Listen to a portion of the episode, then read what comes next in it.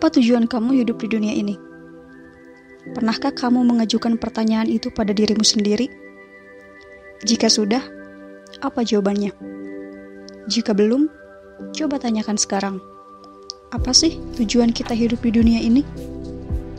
Saya pernah mengajukan pertanyaan itu pada diri sendiri ketika masih di usia dini.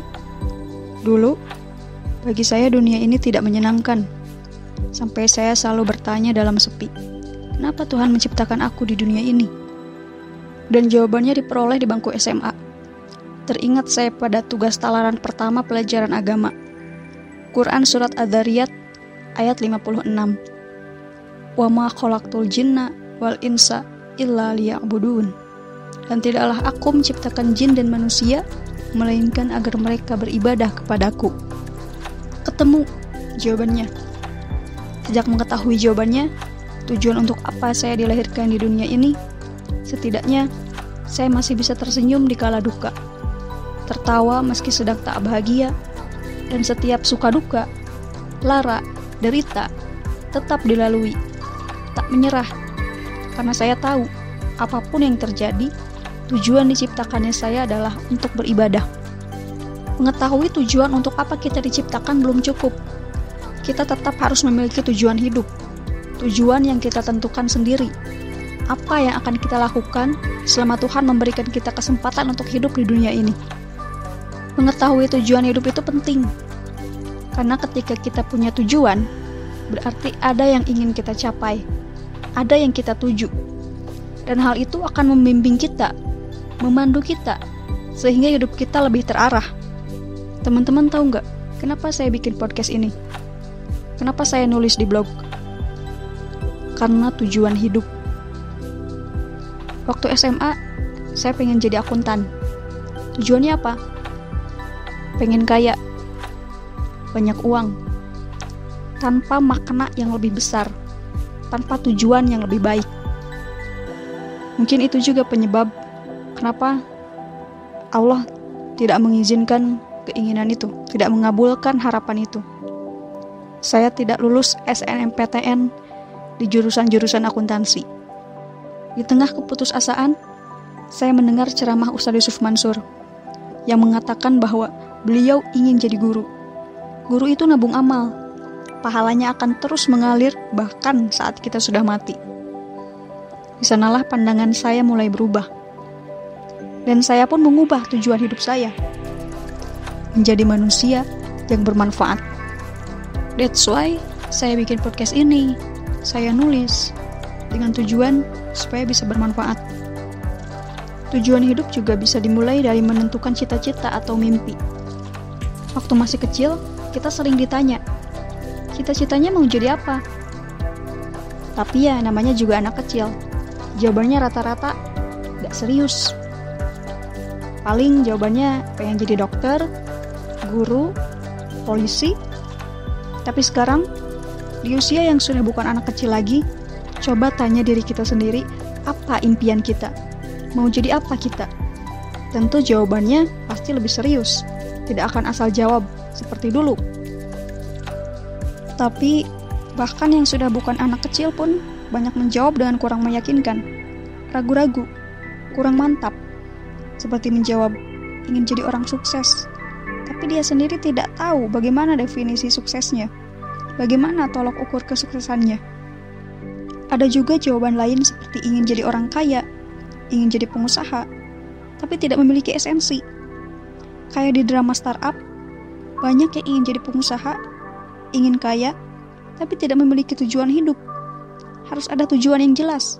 Jika sudah jadi pengusaha, sudah kaya, lantas mau apa? Sekedar ingin sukses, sekedar ingin kaya, tanpa tujuan yang jelas, rasanya kosong, hampa. Maka jika kita masih punya pemikiran seperti itu, artinya kita harus mencari lagi apa tujuan hidup kita, karena kita belum menemukannya. Ada sebuah kalimat mengatakan, orang besar adalah orang yang memiliki tujuan besar, memikirkan orang banyak, tidak hanya memikirkan dirinya sendiri. Maka jika ingin jadi orang besar, pikirkanlah orang lain, ubah tujuan hidup kita. Karena manusia yang baik adalah yang memiliki manfaat bagi orang lain. Dari kalimat itu, artinya kita harus membesarkan lagi tujuan hidup kita. Saya pun begitu. Sekarang tujuan hidup saya bukan lagi hanya menjadi manusia yang bermanfaat, tapi sudah makin dibesarkan. Bermanfaat untuk siapa? Saya ingin bermanfaat untuk bangsa, negara, dan agama saya. Dalam buku Dare for Youth, Semua Yang Lo Butuhin Untuk Jadi Keren, karya Timotius Aditan dan Joshua Iwan Wahyudi, disebutkan, seorang motivator ternama dunia, Zig Ziglar, pernah mengungkapkan penelitian sebuah universitas elit di Amerika. Dari seluruh mahasiswa yang ada, ternyata hanya tiga persen saja yang memiliki impian dan cita-cita untuk masa depan mereka. dua puluh tahun setelah survei tersebut, penelitian kembali dilakukan untuk memantau kehidupan mahasiswa yang dulu mengikuti survei tersebut. Ternyata, tiga persen mahasiswa yang memiliki impian sejak muda memiliki kualitas kehidupan yang lebih baik dan hampir semuanya bisa mewujudkan cita-cita mereka. Sisanya, yang sembilan puluh tujuh persen bagaimana? Hidup mereka biasa-biasa saja. Sebagian memang ada yang cukup berhasil, tetapi jumlahnya tidak banyak, dan tingkat kualitas hidupnya tidak sebaik yang tiga persen. Penelitian tersebut membuktikan bahwa secara ilmiah pun, orang yang memiliki tujuan, orang yang memiliki cita-cita, jauh akan lebih sukses daripada orang-orang yang tidak memilikinya. Bahkan hal itu pun dapat saya lihat sendiri, dapat saya lihat secara langsung. Di bangku perkuliahan, banyak mahasiswa yang kuliah, tapi belum memiliki tujuan hidup. Memilih jurusan atau program studi dengan asal. Asal kuliah, asal kuliah di perguruan tinggi negeri, asal kuliah di perguruan tinggi favorit. Akibatnya, setelah wisuda, banyak yang tidak tahu mau bekerja apa. Bahkan, beberapa teman saya pun ada yang kuliah di jurusan pendidikan, notabene harusnya menjadi guru, tapi sebenarnya mereka tidak mau jadi guru. Akibatnya setelah wisuda, mereka bingung. Mau kemana? Mau bagaimana? Mau jadi apa?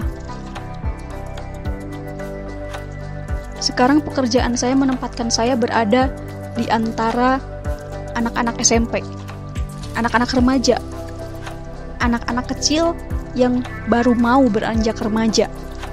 Saya selalu bertanya kepada mereka, apa cita-cita kalian? Dan ternyata sama, sesuai dengan hasil penelitian.